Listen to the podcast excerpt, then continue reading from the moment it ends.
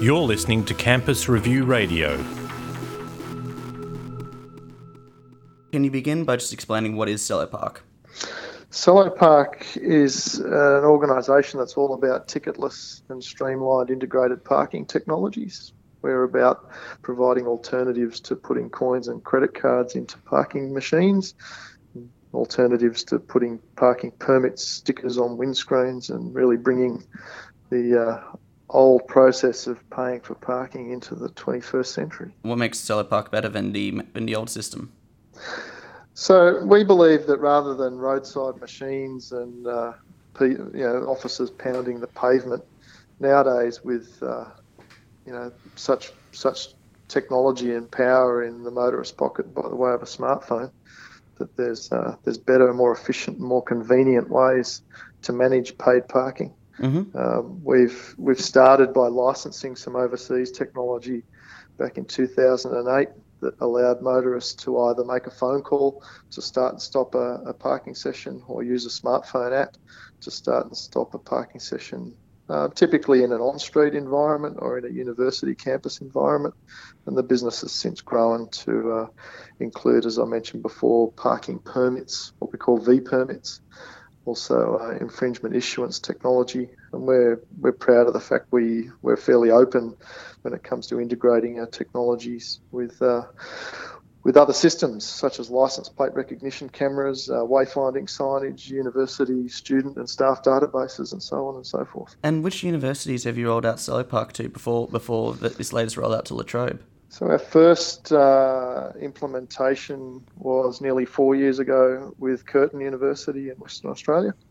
They were really the leaders and wanted to instigate the sort of change that we were able to help them with. Since then, we've rolled out with universities such as ANU in Canberra, the Northern Metropolitan Institutes of TAFE, or Melbourne Polytechnic as they're now called, and recently, as you know, with both Deakin and La Trobe coming on board, the business is really starting to get some traction. What's the process for the La Trobe rollout? La Trobe are wanting to, again, make change. They realised they had some inefficient processes. The motorists, for example, wanting to park in the majority of the campus car parks there, had to go to a ticket machine on foot, use coins or a credit card to purchase a slip of paper, then go back to their vehicle, put that piece of paper on the dashboard before finally heading off to what they'd arrived at the university campus to do. They became aware of these technologies that we were bringing to the market. And through a competitive tender process, CellOPark Australia was selected to essentially replace those machines, and I'll talk in a second about pay-by-plate machines, but also, more to the point, bring in a smartphone app that obviously is an ideal for the demographic in a university environment, that would allow a motorist to come onto campus, see a zone number for the car park they parked in, either scan a QR code or select that zone in the smartphone app, press start to start their parking session, and press stop when they got back to their vehicle at the end of their stay, and be charged for the appropriate amount of parking that they'd used. So not only are we bringing in some technology to replace antiquated systems, but we're also bringing about flexibility that allows parking operators to charge fairly and equitably, I suppose, using often what is a pro rata approach to casual or visitor parking. And there's more to that implementation. To answer your question, we integrate into the university's systems. We can identify during our sign-up process who is a bona fide La Trobe student, who's a bona fide La Trobe staff member, for example, and that allows the parking managers there at the university to, if need be, treat those user groups differently. We have some universities that have staff-only parking, student-only parking. We have some universities that mix their parking together in the same car parks but charge the user groups different rates. And this is, of course, stuff that's not able to be done using the old-fashioned ticket machines. At the universities CellOPark is implemented at, has it completely replaced the ticketed machines? Yeah, so as I touched on, our ideal is to remove machines that operate by just producing a ticket, and we've been successful in convincing most of the universities we work with to do that. And what we then do, if there's a need for very infrequent short-term visitors to come on campus and pay for parking, we replace a small percentage of the ticket machines with a slightly different type of pay machine called a pay-by-plate machine. And these, for example, are found right throughout the city of Brisbane and of course, in a lot of our parking situations in universities now. And the process changes so that infrequent casual visitor can park their vehicle, walk up to a machine, and again, there'd be a lot less of them than there would be required if there were a ticket machine. They make the payment, they select how long they want to park for, make the payment, and the process involves them typing into a keyboard on the front of the machine their license plate. And that really brings together this ecosystem we're building of basing everything about parking off a vehicle's license plate or registration plate. So if a motorist has parked using the CellOPark app or phone system or on the web, then the enforcement officer can see that a payment has been made.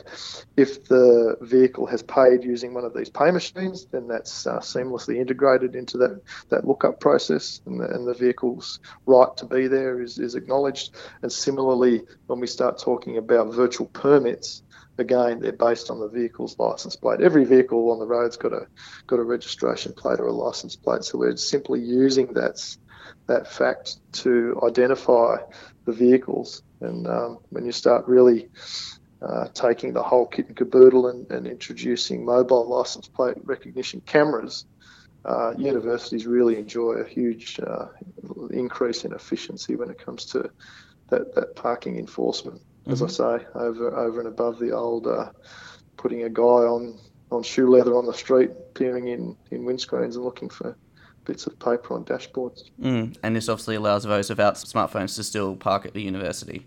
Yeah, coming back to your question about what makes CellOPark different. As I said, we've got a heritage that goes back quite a way, and it predates smartphones. So when we roll out our solution, we offer what we call an IVR, an interactive voice response system, which is a little bit like dialing a PABX or wanting to talk to your insurance company. So the motorist can dial a number that's on the signage in the car park with their, for example, their old 2G Nokia phone with rubber keys on it, and they can effectively start and stop their parking using that.